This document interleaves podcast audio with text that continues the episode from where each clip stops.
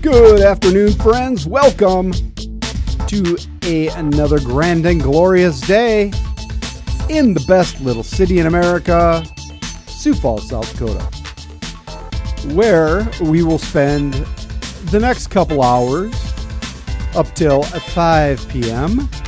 here on the Patrick Lally Show, engaged in energetic and entertaining conversation on local, state, national news and politics.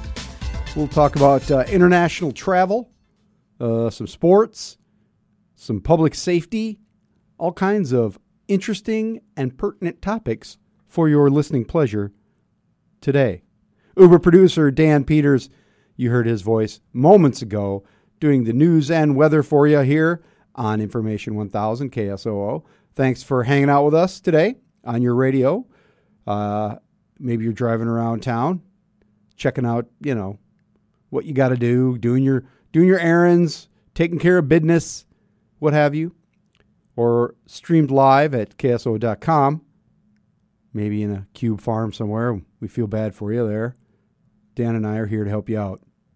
Because if you get up in the morning with your alarm clock warning, take the 815 into the city.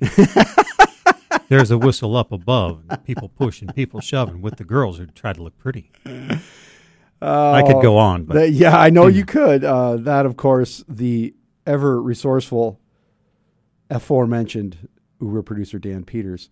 Um, reciting the lyrics of Taking Care of Business. taking care of the business every day, taking care of business Every way. every way. See, he's Dan is he's got this mind that's like a, a just a, a, a vault of lyric, song lyrics, uh, historical trivia, uh, pop culture references. That's what makes me so good at karaoke.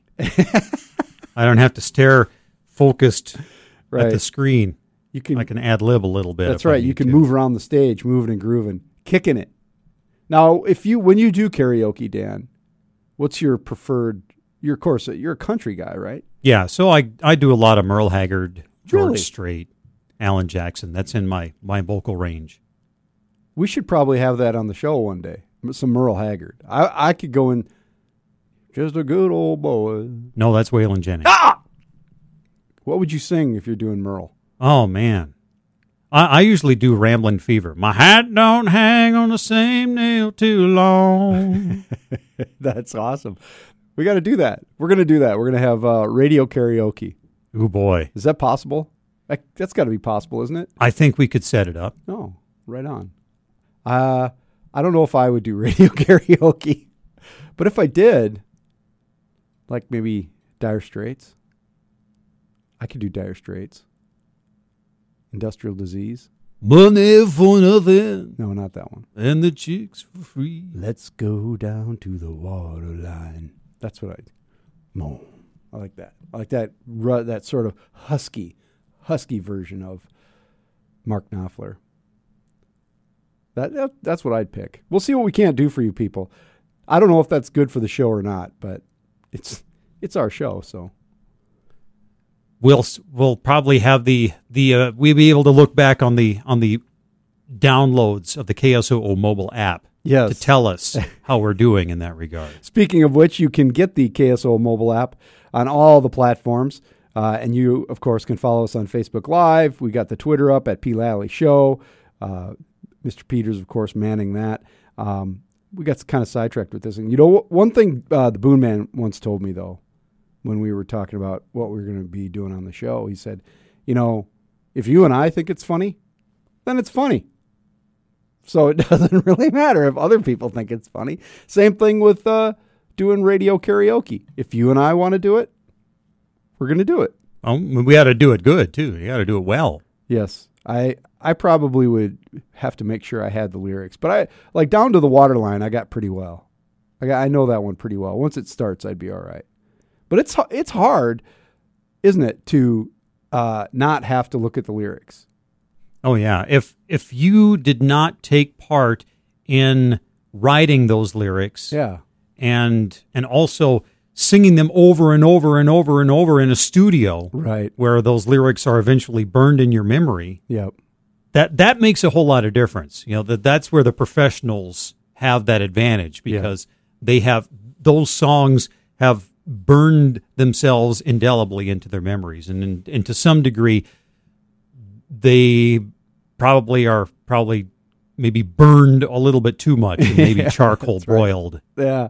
See, because you think you know the lyrics because you know you're riding around in your car or whatever, and uh, you're singing, but you're singing at the same time as the other, uh, as the actual artist. So you have a you have this cue, you have this kind of verbal cue in your brain that takes you from one. When you don't have that and you strip the lyrics out and you just have the music, yeah, it's a different deal altogether. Oh yeah, you got to bring it. I've never done karaoke to be honest. Really? Yeah. Stage fright. Yeah. Very shy. Not enough liquid courage. That's what all that is. no, I uh, I just uh, I have a bad singing voice. It doesn't stop me from singing, but I I, I sing on the air sometimes. It's just not good. Um, that said, we have a great show for you today. Uh, our guests include Sioux Falls Police Chief Matt Burns will be here in the second hour, and a lot going on with the police department for us to talk about, including their fancy new app. And the common man returns from his European vacation for weird friends. I will have a P&L statement just after the next break. Today's topic, meeting? What meeting? Oh, that meeting. We'll be right back. This is the Patrick Lally Show, Information 1000 KSOO.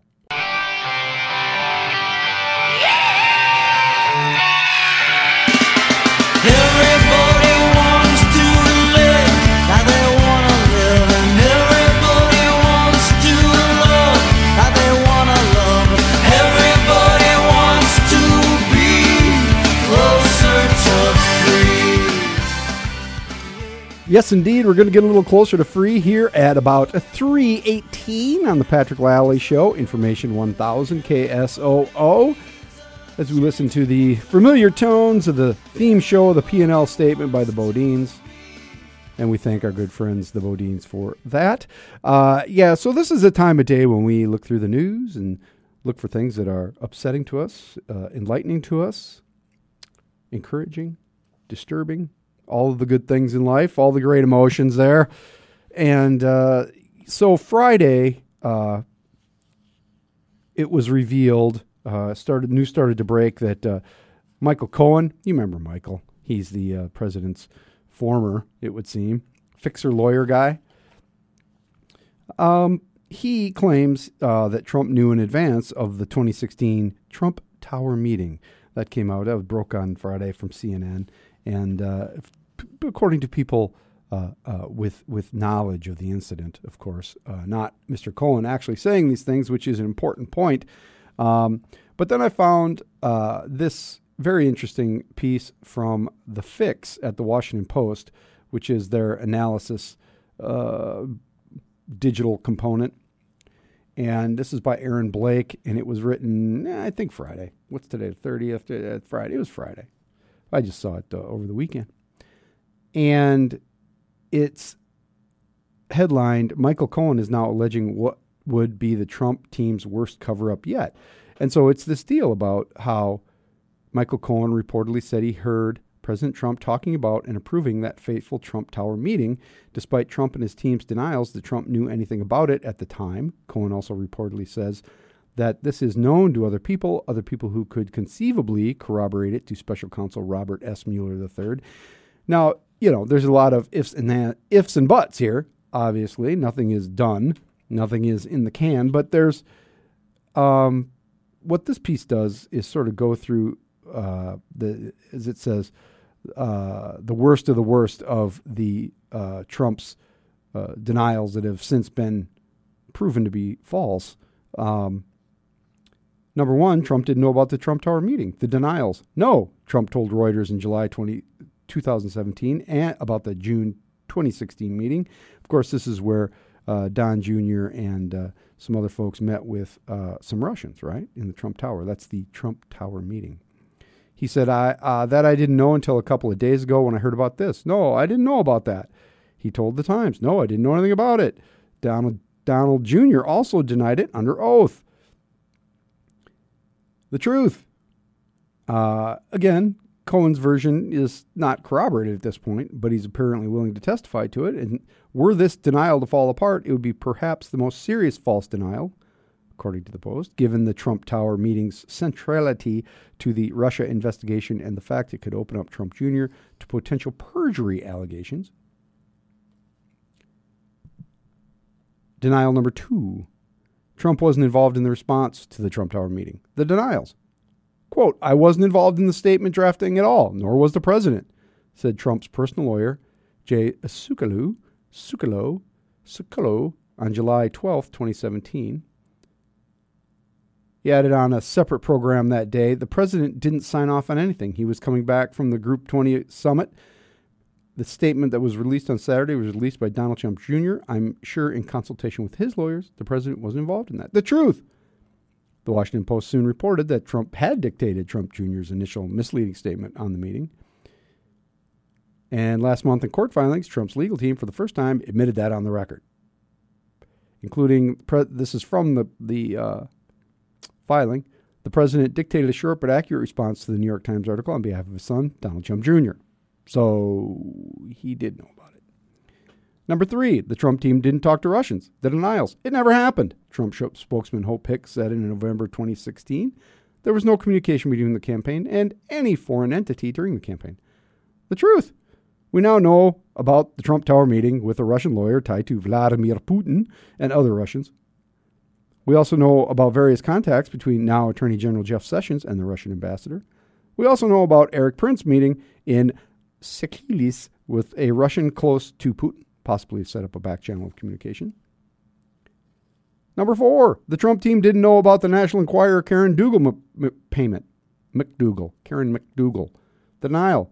We have no knowledge of any of this, Hicks said when the Wall Street Journal first reported late in the 2016 campaign that the National Enquirer's parent company, American Media Inc., had purchased the rights to Playboy model Karen McDougal's story of an alleged affair with Trump. The truth. Trump had spoken with Cohen about buying the rights to the story on a 20, 20 September 2016 tape that Cohen re- released publicly this week. It's not clear how many of the details of the situation Trump himself knew, apart from the price, and apparently he was buying something from AI head David Pecker. But he clearly knew enough for Hicks to uh, not to offer such an absolute denial, and Cohen clearly knew a lot. Number five, Trump didn't stay overnight in Moscow in 2013. Former FBI Director James B. Comey has said Trump denied to him on two occasions that he stayed overnight in Moscow during the 2013 Miss Universe pageant there when an allegation in the Steele dossier suggests that Russia may have obtained compromising video of him. The truth.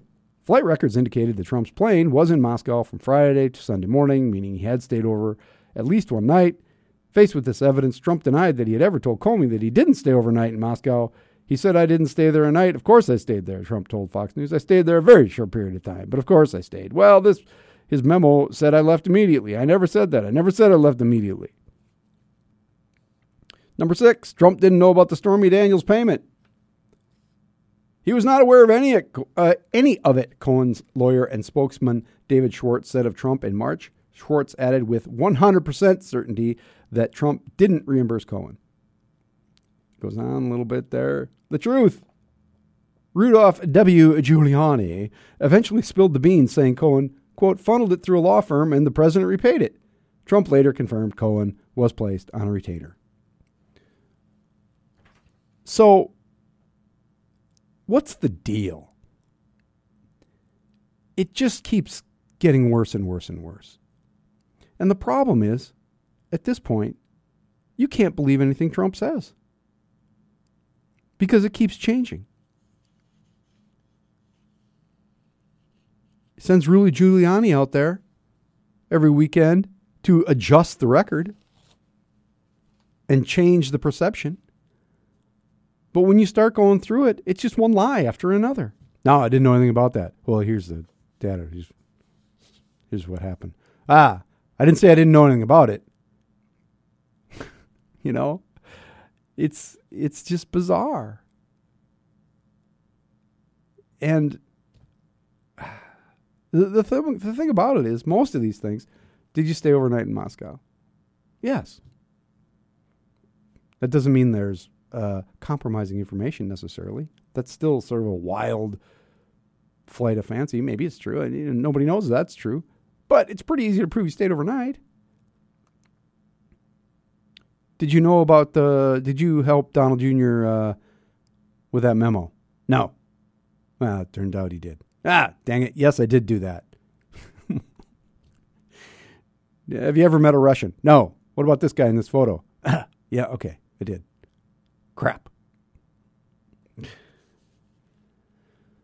It's hard to it's hard to uh, believe anybody. All right, it, there's no credibility after a while, and you can slough it all off as you know fake news and and being attacked by the liberal media. But in the end, is it true or is it not true? Look somebody in the eye and tell the truth once. That's the problem I have, and that's why powerful politicians often get in trouble.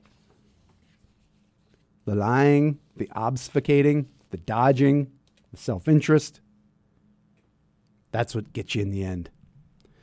That's the bottom line on today's P&L statement. You can agree or disagree with me. Oh, I'd love it if you would. Either way, patrick at ksoo.com. Of course, we're on Facebook and Twitter at P. Lally Show. Coming up after the news and weather with Mr. Dan Peters, it's the return of the common man from parts of Ireland that we will get into in a moment. This is the Patrick Lally Show, Information 1000 KSOO.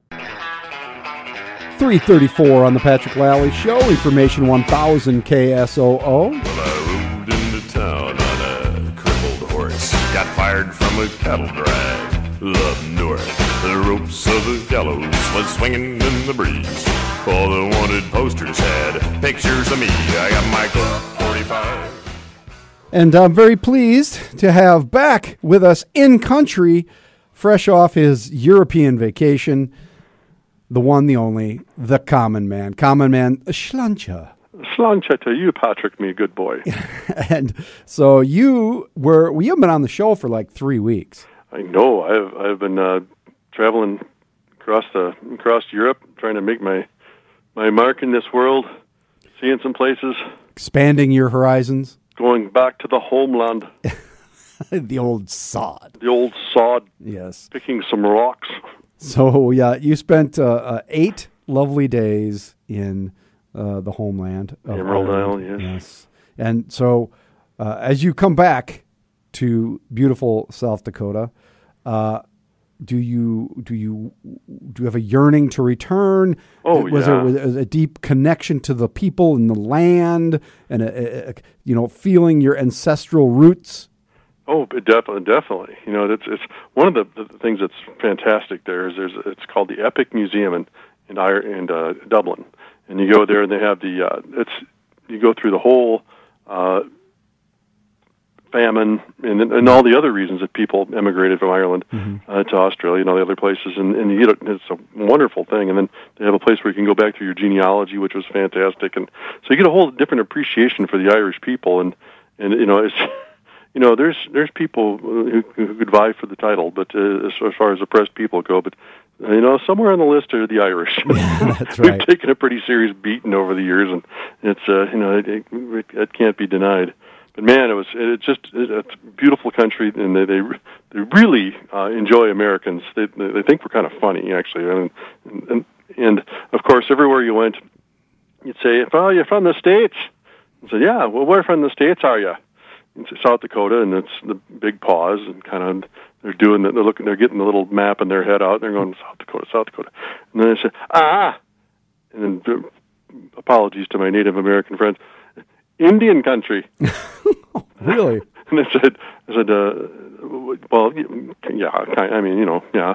and they said, do you have a horse? I said, no, I don't have a horse. And then the, this is almost immediately followed 10 seconds later by, how's your man Trump?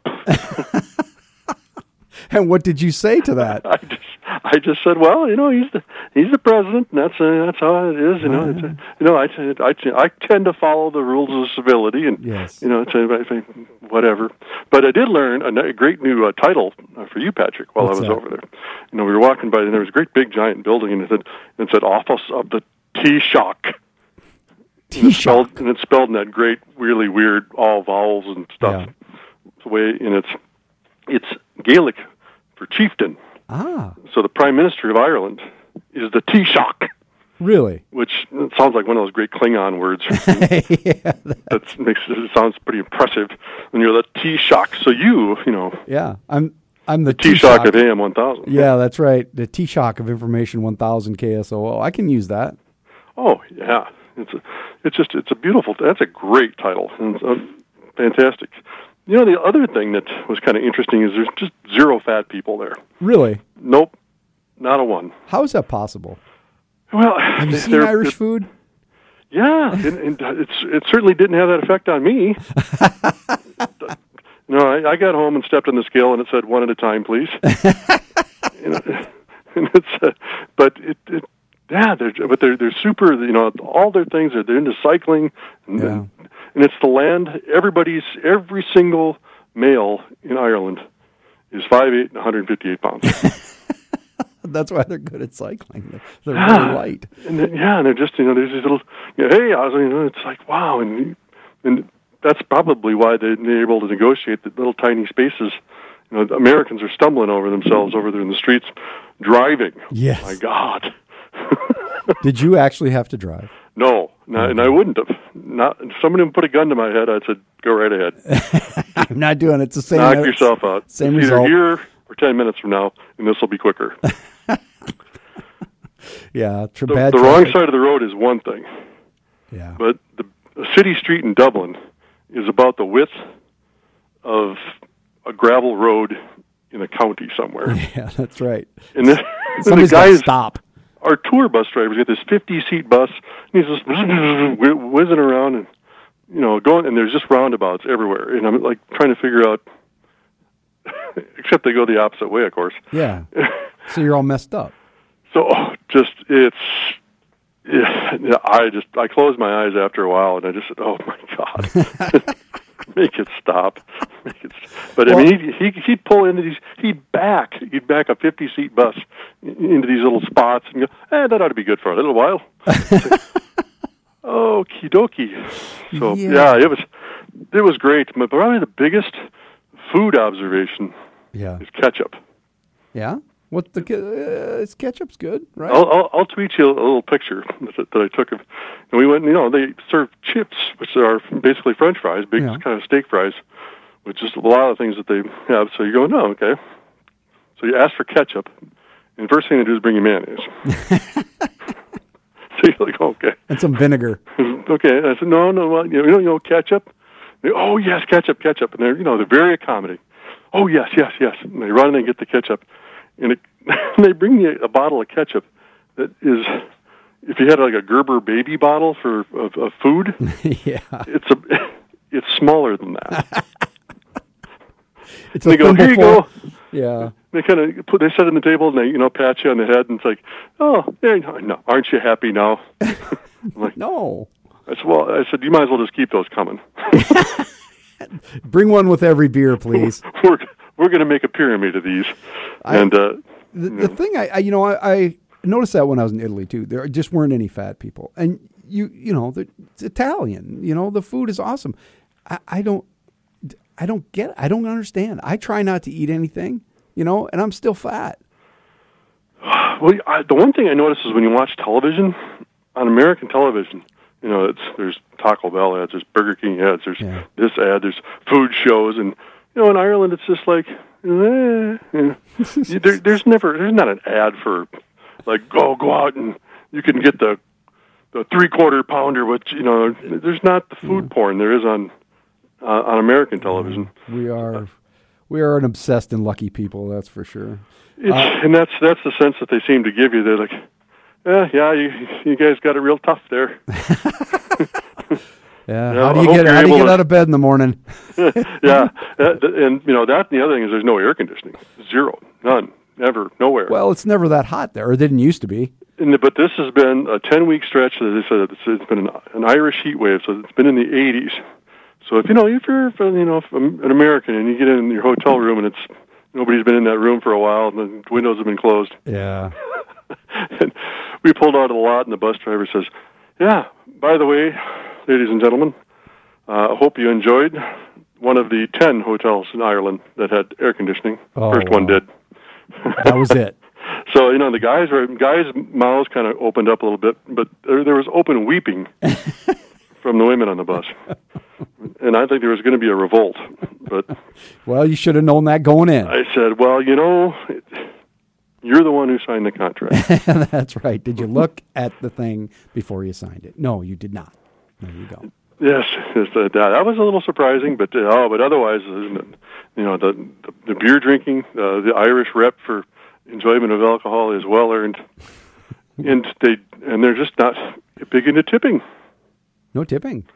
Yep. I mean, they, you know, it's, uh, I think we had a couple of pints, and or I think we had three pints, and we sat there, and it was like 18 euros, and so it was like two other dollars. I said, "Here," so the guy kind of looks at me. You gonna pick those up? No. I go, no, that's that's for you, my friend. And he goes, and he, he goes, he smiles and says, "Thank you." And then he shakes his head like, "Well, yeah, stupid American." You don't give away money. what are you doing? You know, but that, yeah, it was it was fun, and you know, they're not going to tell you no. Yeah, that's just, right. Just not, just not done generally. Uh, Common, uh, can you uh, stick with me for just a bit here? Yeah, sure, absolutely. Awesome. You you don't don't nod off because of the jet lag. We'll be right back with the Common Man on the Patrick Lally Show. Information one thousand KSOO.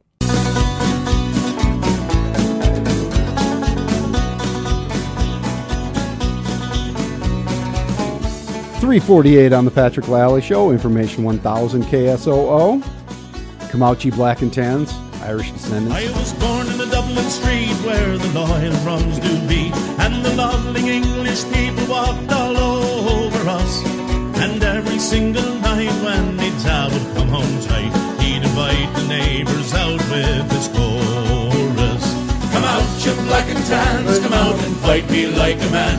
Show your wife how you won medals down in Flanders. Tell her how the IRA made you run like hell away from the green and lovely lace of Killeshandra. There we go, man. There we go. I should have I should have brought you in right away with that. I don't know what I was Well, thinking. yeah.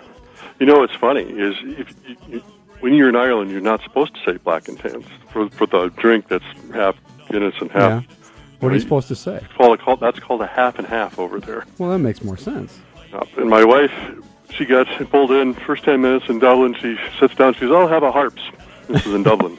and the guy bristles up and says, "You won't find any of that down in the south part of this country, Oh madam." my gosh. Did she uh she immediately switch up? Oh yeah, no. Oh, sorry. Coors Light? No. Uh how did Mrs. Common uh, uh, uh you know hold up on the eight she assimilated quite nicely. I, I think there's a well, you know, she and she did have a Coors Light, but you know what? It's not the same as Coors Light. You're kidding. It's brewed differently. It's they have a Coors Light that's brewed in Ireland. It's, it's, So you order Coors Light. It's frothy. well, actually, it's got a little more flavor to it, and even Snickers bars are different. What? They- They have a softer nougat. The- the- now that's just a straight up violation. You're telling me? I was like, hey, you know, I'm a fat American. I want my, you know, firmer nougat. Do not mess with the nougat. you can do whatever you want with your Coors Light. And they're totally perplexed by Dr. Pepper. They have no idea what the hell's going on. Well, it says it's a fruit drink. It's not. That was a little Scottish there, but uh, anyway. it's all Gaelic to us. Um, hey, uh, before uh, I let you go, by the way, I don't know if you noticed this when you were gone, when you were overseas, when you were out of touch. Uh, twins are in the tank. It's over. Is it over? Yep. It's nine games, right? Nine nine games back, fifty eight to go. You just uh, you know traded off your your second best player for for three Class A guys, probably your best middle reliever for another uh, carton of cigarettes. you know, it's it's yeah, it's done. It's you know, call it good. How are the Vikes doing? You know that sort of thing. Well, it is almost training camp time.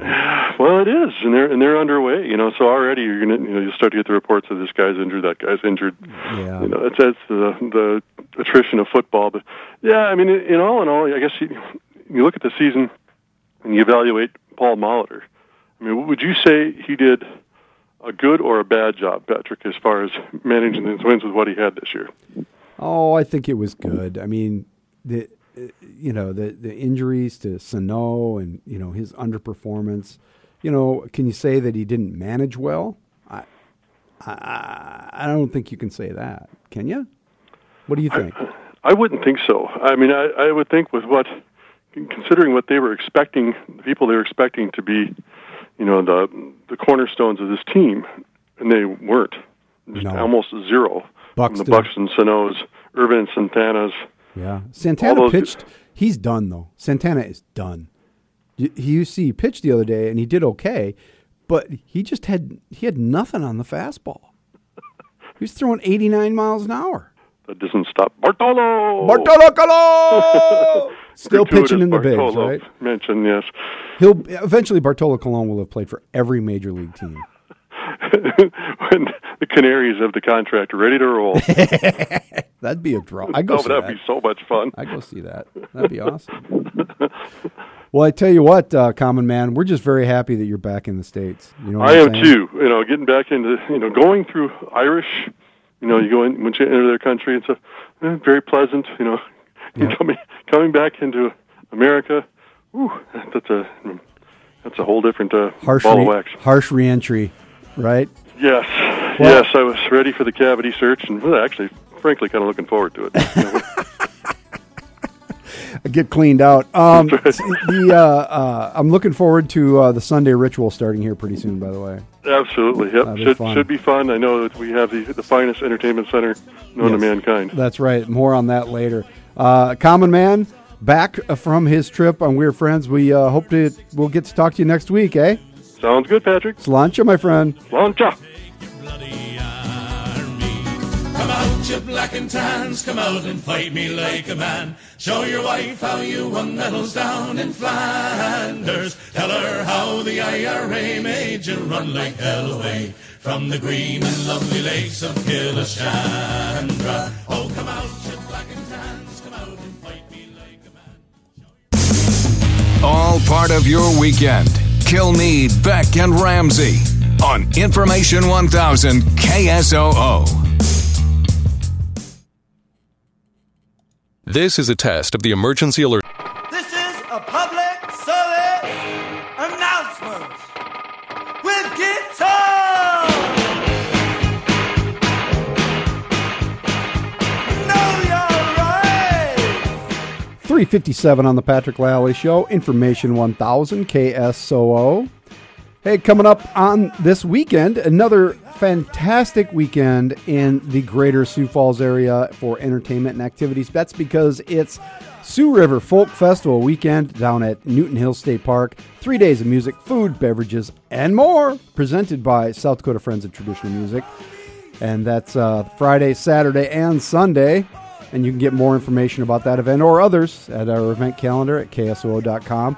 Uh, it is a fantastic event. I plan to be down there this year. Uh, Newton Hills is a wonderful state park, uh, one of many wonderful state parks we have right around here. And uh, I want to mention the news is out, by the way.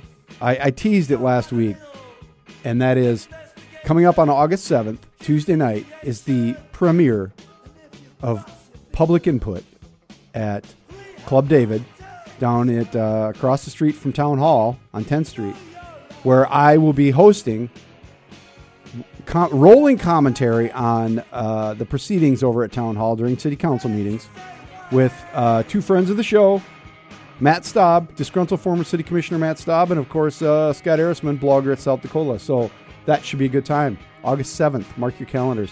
Coming up after the news and weather with Mr. Dan Peters, we're going to chat with Chief of Police Matt Burns. This is the Patrick Lally Show, Information 1000 KSOO.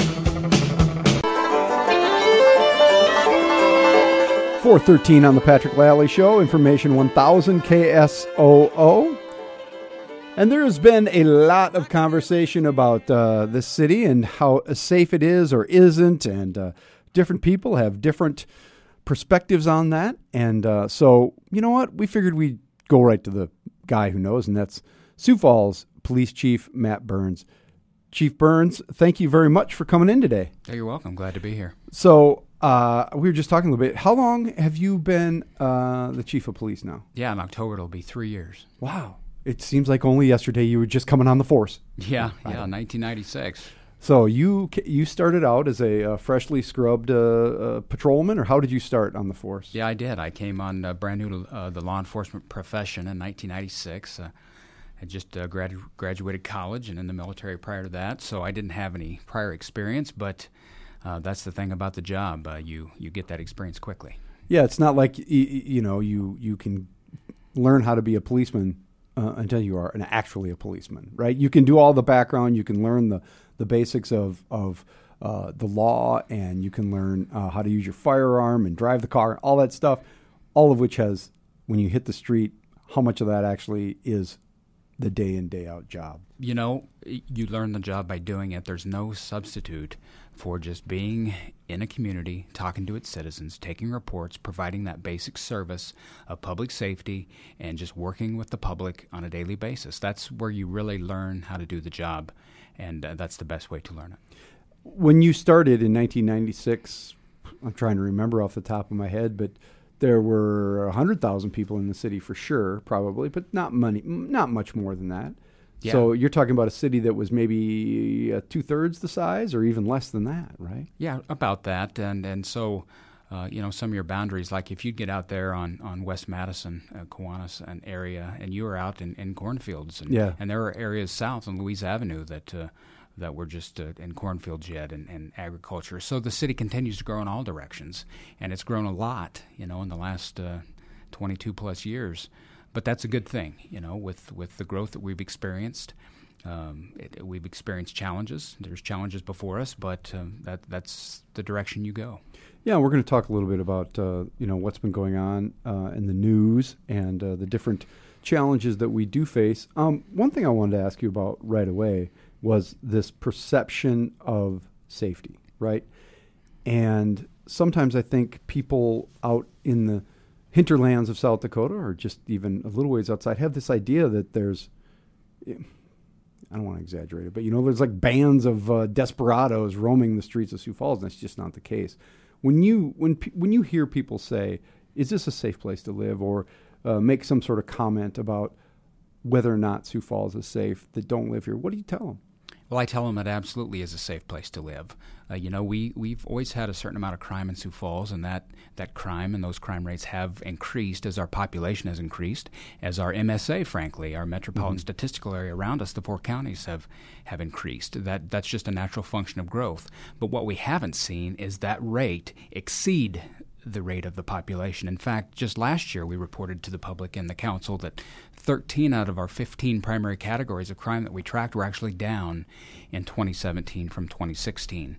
Uh, I can tell you that thus far we just did a six-month Snapchat, a snapshot rather of. It could of be a Snapchat. That's okay. it, it certainly could be of those of those similar rates, and, and we're seeing that they're they're holding very steady, with just minor variations. Uh, so no big swings, and so that's encouraging because we know that in, in this year, 2018, we'll have another 3,500, 4,000, 4,500 people again come and make Sioux Falls their home. So, you know, you want to see those things remain steady even while you're growing. And so we have a lot of lot of officers, a lot of city employees that are working very hard every day to ensure that's the case. Why do you think people have that perception? Because um, you know we can talk about one very high-profile person in particular who made a comment that I thought was stunning at the time, and that was Kristi Noem during Rep- Congresswoman Kristi Noem during the uh, Republican primary uh, said compared us to uh, other uh, similarly sized Midwestern cities and said our, our violent crime rate was way out of whack. Um, were you surprised when you heard that? Yeah, you know, I, I first of all, I'm a realist. I know that there are certain things that gets get said in campaigns, and folks are trying to to make a point, and they'll take a certain da- data set and and you know take it in this direction, and and I get that. But but the reality is that you know our, our city does have challenges. It certainly does. We have significant challenges with methamphetamine, uh, with with opiate addiction, and that that's growing. Um, but But those are the same. I mean, we're not unique in that. not at all. Not at all. You, you talk to folks, and I do talk to my, my peer group uh, in St. Paul and, and Minneapolis, certainly in Omaha and in Lincoln, and they're, they're facing the same things. Sioux Falls is not on an island. We're not in a bubble that uh, these things are just occurring exclusively to us and our community. It's happening all over. We'll deal with it in our way, and in fact, I think we're dealing with it uh, uh, very f- effectively, uh, given the resources we have, and, and we've been blessed with with generous uh, support by our past administrations and certainly the city council. So you know, I feel like we're on a very positive uh, path here. When you talk about um, that, um, we'll get back to, to meth and, and opioids here in a minute, but the, this, how can you? That statement by Kristi Noem, I'm not trying to be critical of her. It was data and it came from somewhere and somebody parsed it and whether they read it wrong or what have you. But do you reach out then? Did you reach out to Kristi Noem and say, you know, you're potentially going to be governor of the state. This is the reality in Sioux Falls. Yeah, uh, you know, there's the you can do that. A person can reach out and try to correct the record uh, immediately. But I mean, in this particular case, did you do that? Have you chatted with her at all? No, no, I've, I've not. But uh, what we do try to impart is just a positive message every day through either through our media briefing, for our other contacts, you know, with the Sioux Falls media. And one thing uh, that we are aware of is we are the largest media market in the state. So everything that happens in Sioux Falls gets magnified. It gets magnified, you know, uh, uh, at six o'clock, at ten o'clock, Yep. and certainly in all manner of social media. And so that's just the reality of where we're at. So something that may just have a local effect of X gets X squared by the time it goes through the, the media. And that's true. I mean, we had uh, uh, we hear about crime. Um, let's just talk about homicides. You'll hear about a homicide in, uh, you know, Huron or uh, Kennebec or wherever it is. Probably, nobody's probably hasn't been a homicide in Kennebec in 50 years, but you know, one of these other places in the state. But it's a blurb.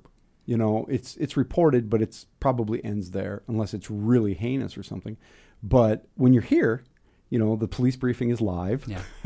the, the the the the reporters are out there trying to figure out what's going on because it's in our city. You do you you you feel like that there's this just multiplier effect that's that makes it seem a lot worse than it is. I, I think there there is a, some sense to that. It makes sense to me that that's occurring. Also, uh, and that may be what my perception of Rapid City too. You know, because we get some news from there. There's TV stations. There's share. So maybe that's true of them as well. Because sometimes I look at Rapid City and I think, man, what is going on out there? One of the things that we've tried to do, Patrick, and we've done this for several years now, is try to be very transparent. We have a mm-hmm. daily media briefing, and, and frankly, there's not a lot of, of cities, let alone police departments, that have that daily briefing. We think it's important for the citizens to hear that, for us to be transparent, mm-hmm. to, for us to be real and put that information out there.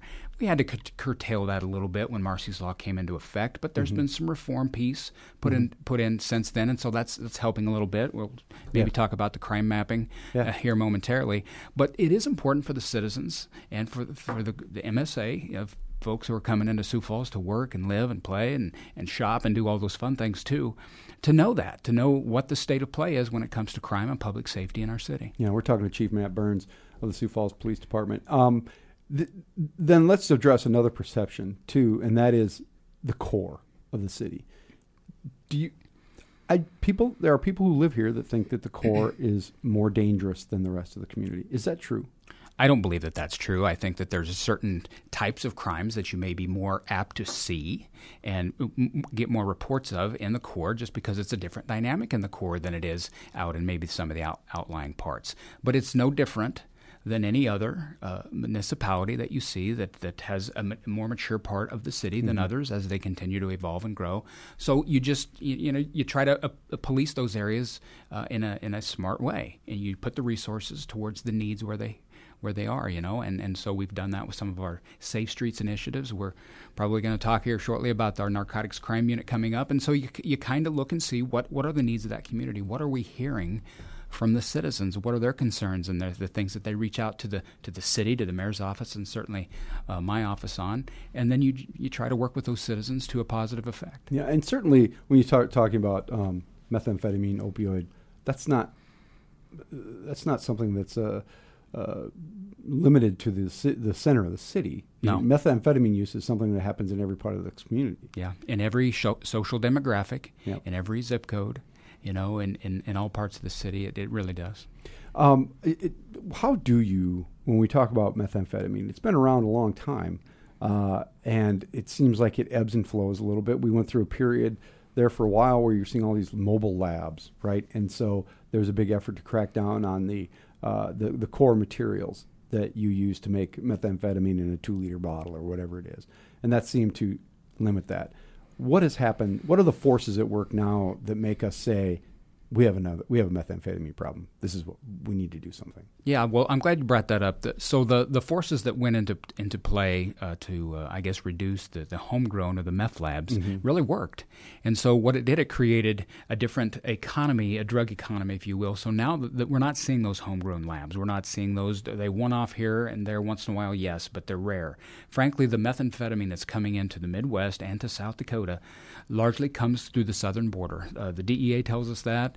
The uh, the HIDTA, uh, High Intensity Drug Trafficking Area Task Force uh, folks tell us that. You know, our other federal partners say, yeah, they're coming through established uh, trafficking routes, and and it's made in super labs. It's uh, very pure. Uh, the price has never been lower because the supply has never been greater, and that's what we're fighting in in Sioux Falls, you know, in Mitchell, in Aberdeen, and every city across our state. We're fighting those that same effect of that hyper supply. Uh, but frankly, if if the addiction wasn't there, if that wasn't so profoundly strong, um, and then you know the desire and the need for it based upon that addiction, we wouldn't be fighting in this problem the way we are. It's just a profoundly addictive drug that has horrific, catastrophic consequences for individuals, for families, and for for frankly lives. What do you need? Uh, uh, how can you, as a local police department, fight the flow of cheap, highly addictive drug across the southern border and flowing up into the middle of the country? What are you going to do? What do you need? Well, I can tell you what we are doing about it. We have uh, uh, six full time detectives and just adding a seventh assigned to our uh, drug task force, our narcotics crime unit. We're going to put into place to try to target that in a little bit different way. We can talk about that in a minute. But, but uh, you know, I, I look to our federal partners who really have that long reach um, and, can, and can help us interdict those trafficking routes. Uh, and I just would would ask uh, for, for more resources for those good folks because it's a, it's a big it's a big battle and, and and you know I know that there's legalization talk going across our country. Well, I, I sure hope that folks don't apply that to methamphetamine because that's in a whole different class, and uh, that that drug d- destroys people and destroys lives, and so we need to have. ev- Do everything we can to try to uh, reduce the effect on our good citizens here in South Dakota and Sioux Falls. You tend to be um, just foot soldiers in that, but in terms of like gathering intelligence or passing on what you know or what somebody tells you, rather than the top of the organization in that particular respect. Well, every investigation that you undertake at the task force level, you're trying to get up the organization, the, the bigger fish, as it were, all the time. And we have different levels of success with that. And frankly, our seizures this year of methamphetamine are at, at I dare say, near record levels. I mean, we've seized a lot of meth, but that also speaks to the supply that's out there. So you're not going to catch a lot of fish if there's no fish in the pond. so there's um, that's where we're at. We're going to come right back and talk more with Chief Matt Burns of the Sioux Falls Police Department, and we'll hit a lot of the other topics of the day right after the news and weather with Mr. Dan Peters. This is the Patrick Lally Show, Information 1000 KSOO.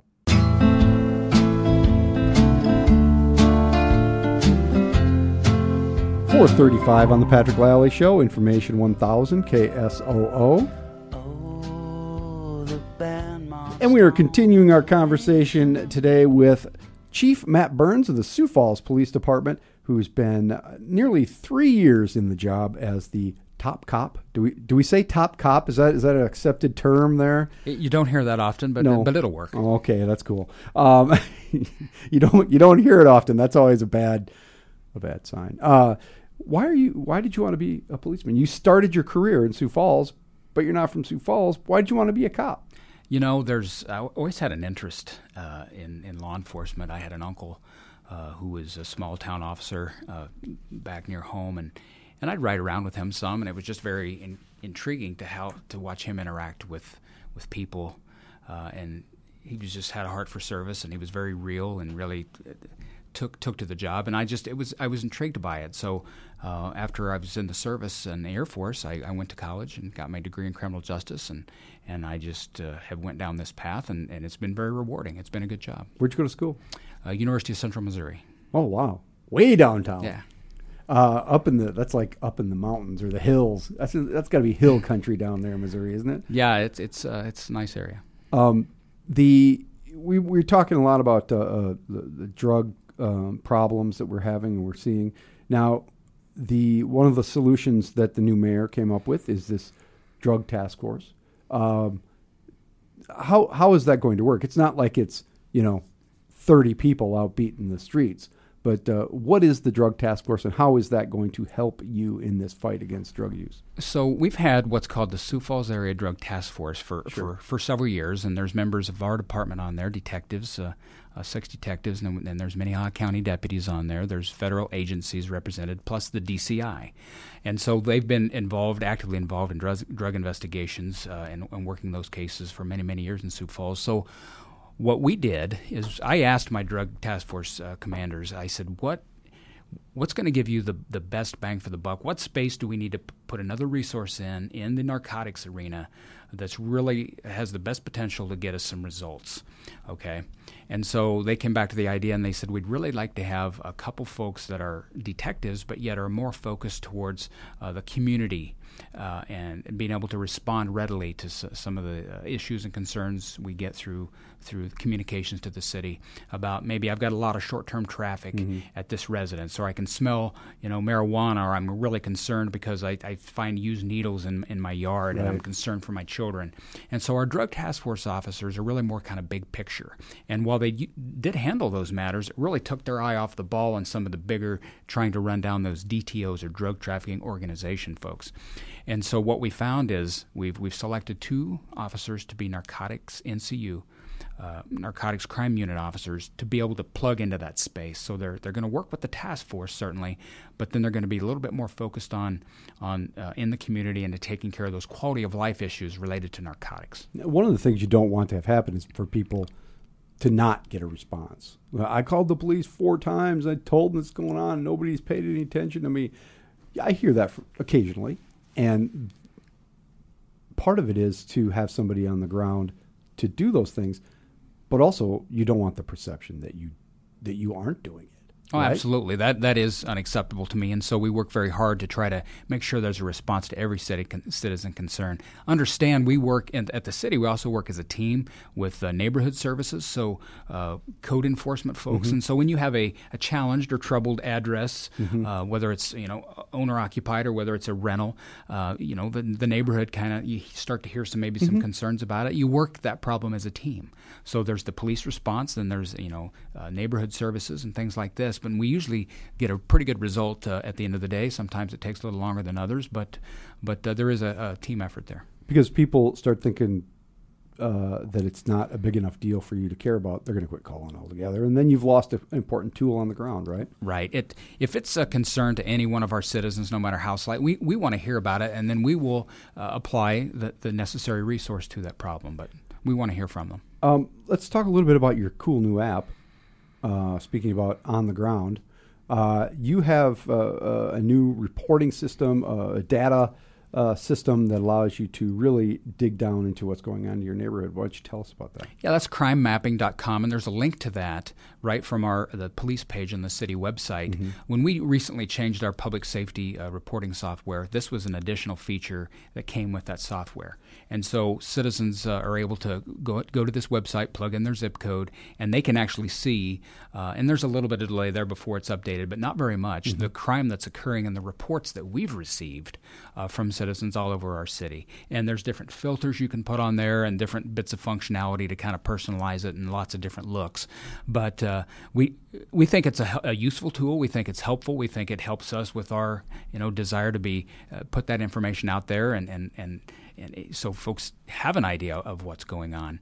Uh, we also are mindful that we had to be, uh, you know, I guess, uh, along with Marsy's law, we had to de-identify that just a little bit to be in compliance. But it breaks it down to the hundred block of where that occurred, and uh, our, our attorney friends have told us that that's sufficient to comply with the law. But and that's also, always that was always the case, right? When you would see uh, uh, the the police calls, it was always to the hundred block. Th- That's always been the way it's been reported. But even in that case, with Marsy's law, you were hesitant to do that, right? Yeah, because uh, you, can't be too precise because sometimes there's just one house on that block. Yeah. and and, and that's rare, but you have to always be mindful of you know the specific situation. So, uh, and with Marsy's law, uh, bear in mind that was a constitutional amendment. So if you get crossways with Marsy's law, then it's a it's it's a different thing than just you know uh, an ordinance violation or something like that. It has larger implications. So uh, I can get the uh, I can get this information on my computer, mobile mobile devices and all that. Can I just use the, the website in any any internet connected device? Yes, yes, that's my understanding, and it does actually quite well on laptops and and uh, tablets and things like that. And and we we've gotten some good feedback from it uh, from our friends in the media as well as citizens. So we're, we're hopeful that that's going to be a good product for us and serves our needs. That's quite a change in attitude too, with I think police departments across the country, uh, because when data first became uh, available in mapping software, there was some hesitance to put that all out there, wasn't there? Well, yeah, there's a sense of that. I guess uh, you're kind of seeing some reform uh, in those uh, in current thinking of law enforcement leaders. And my view is it's it's awful hard to manage a problem until you can measure it. So let's get a full measure of the problem, find out what kind of effort it's going to take and resources to actually work it, and and find some resolution. And ultimately, public safety for everyone is the goal. Are you using any sort of predictive tools in terms of? Uh, we're hearing a lot of stories from different parts of the country where uh, data is used to be a predictor on where crime might be happening or areas that you need to focus on. Uh, do you use any of those tools? It uh, we we do in a sense we have uh, what's called heat mapping, and so it will actually break down the, the map of Sioux Falls, and you can get pretty granular with it, and it'll show different colors where you see an increase in things happening, and then cooler areas where where things are, are decrease. And so by using that, it kind of gives you a sense of okay, we need to kind of uh, focus some of our patrol efforts over here, or we'll have an initiative over here, uh, and and so that way it's very helpful. And those are there's more tools like that all the time to uh, help law enforcement managers to actually just better police their their their cities. Are you uh, cognizant and aware of some of the criticisms of that in terms of, uh, I don't call stereotyping, that's the wrong word, but focusing on areas um, too, uh, too deeply, I guess is what I'm trying to say. Well, the computer doesn't know who committed the crime. They just know if a report was made, and so they're just telling you where there's more reports of crime coming. And so it's it's then up to the the law enforcement managers and the supervisors to t- try to get a, a sense of the dynamic of that neighborhood or that area, and then uh, again apply apply the, the the officers in a way that makes sense, that's smart, that's intelligent, and that that uh, gets results. Yeah. I've seen a lot of officers out on the uh, Greenway lately. Is that a new area of concentration for you guys, or is it just because it's warm out?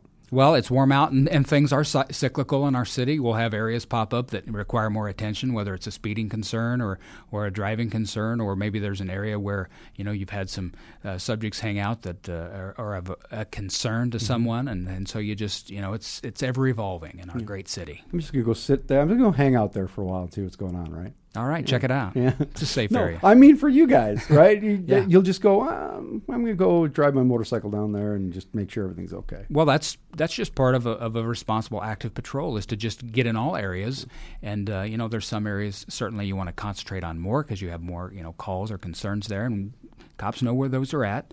But uh, you know we need to be seen and have a profile and a presence out, and maybe some more of the far flung areas too. Um, everybody's a taxpayer, and they they have the same expectations and rights to uh, uh, police service in all areas of the city.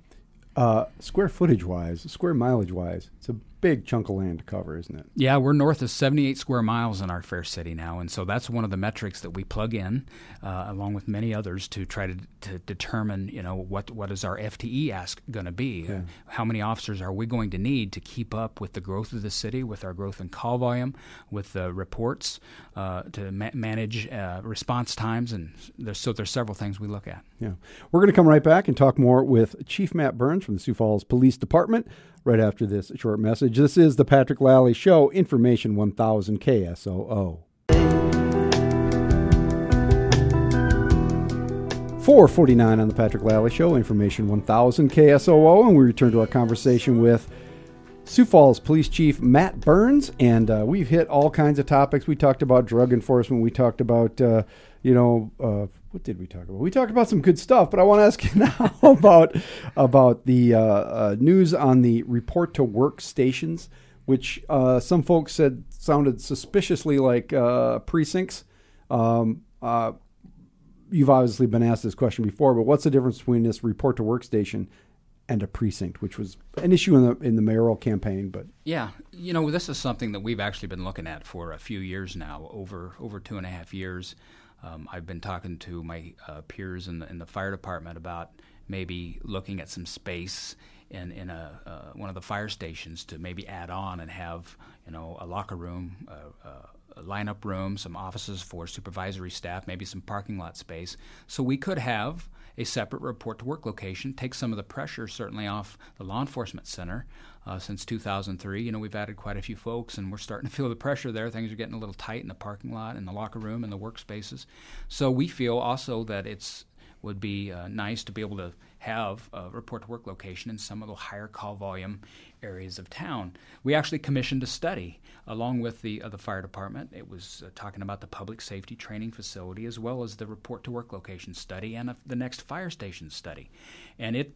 It pretty much pointed to what we already had a sense of is in the southwest part of Sioux Falls, is where some of our higher call, call volume is. That's not a surprise to us, Patrick. We've got the Empire Mall there. We've got uh, the busiest intersection in the state of Mhm. 41st and Louise. You got the Walmart corridor, you know, the Meadows corridor. You know, there's lots of retail. And there's where there's lots of shoppers and, and traffic, there's lots of call volume for, for police. Um, and so we, we're looking in those outward areas, and then we'll also be looking in the future to the southeast part of town to add another. But to your question about uh, precinct uh, versus report to work location, those uh, in the law enforcement business, uh, when they hear the word precinct, that is a, a police uh, entity that has its own command staff that uh, t- does all its own statistics for that area that they that they cover. They have their own investigators and detectives assigned, and they have it's basically just a mini police station Mhm. and of its own entity, not unlike a you know a mini municipality versus a larger municipality. Um, so what we're proposing is is what we feel Sioux Falls needs, and that's not a precinct, but that is again a separate report to work location. So officers uh, would have their own evidence drop off out there. Uh, they would report to work out there, get their shift information, their line of information, have their locker room spaces, get their uh, you know vehicles, and report to work right there and begin their shifts. So there is there is some distinct differences. Um, and like I say, we feel that Sioux Falls needs uh, a couple of these locations. We'll start on the west side and southwest Sioux Falls, and, Mhm. and then go with the growth of the city. uh, it's not your job to be, you know, involved in mayoral politics, but it, it was a discussion during the mayoral campaign.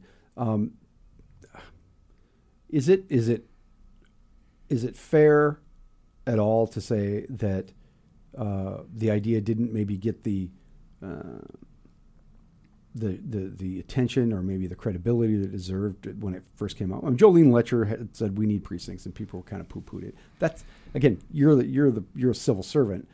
You're not a politician, but what it, and it was something you was under consideration. But when it came up, did you say, well, that's something that's under consideration, but it's not exactly what we're talking about, or or nobody asked you the question?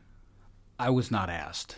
Um, I met with uh, a number of the candidates, as you would expect, to Mhm. give them a, a briefing. They had interests about the direction the city was going as far as crime rate and what the police department was doing. Mhm. Had some very, very good and productive discussions. I certainly won't talk about those, what those were. Mhm. But what I will say is, I appreciated that uh, all candidates coming in and being engaged, asking the right questions, and just caring for our city. I think that makes for a healthy process, and th- and that's what occurred. You know, there's. Uh, there's some things that uh, said, well, it should be this or it should be Mhm. this. And at the end of the day, reasonable folks can get together and, and uh, when given the facts, we'll, should get a true sense of what the needs of our city are. And, uh, you know, we'll just, uh, again, put those resources in the right spots to address those needs. And that's what we're doing. Chief Matt Burns, he has been your Sioux Falls Police Chief for almost three years, uh, and uh, we're going to have him back again real soon. Uh, Chief Burns, thanks for coming in. I really appreciate it. You betcha. Had fun. Coming up after the break, we'll chat about what's coming up tomorrow and look forward to the rest of the week. This is the Patrick Lally Show, Information 1000 KSOO.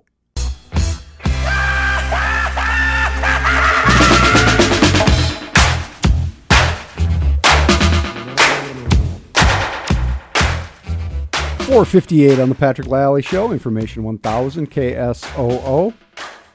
It's F- Sioux River Folk Fest this weekend at Newton Hills. You're not going to want to miss that. Friday, Saturday, and Sunday. Three days of music, food, beverages, and more.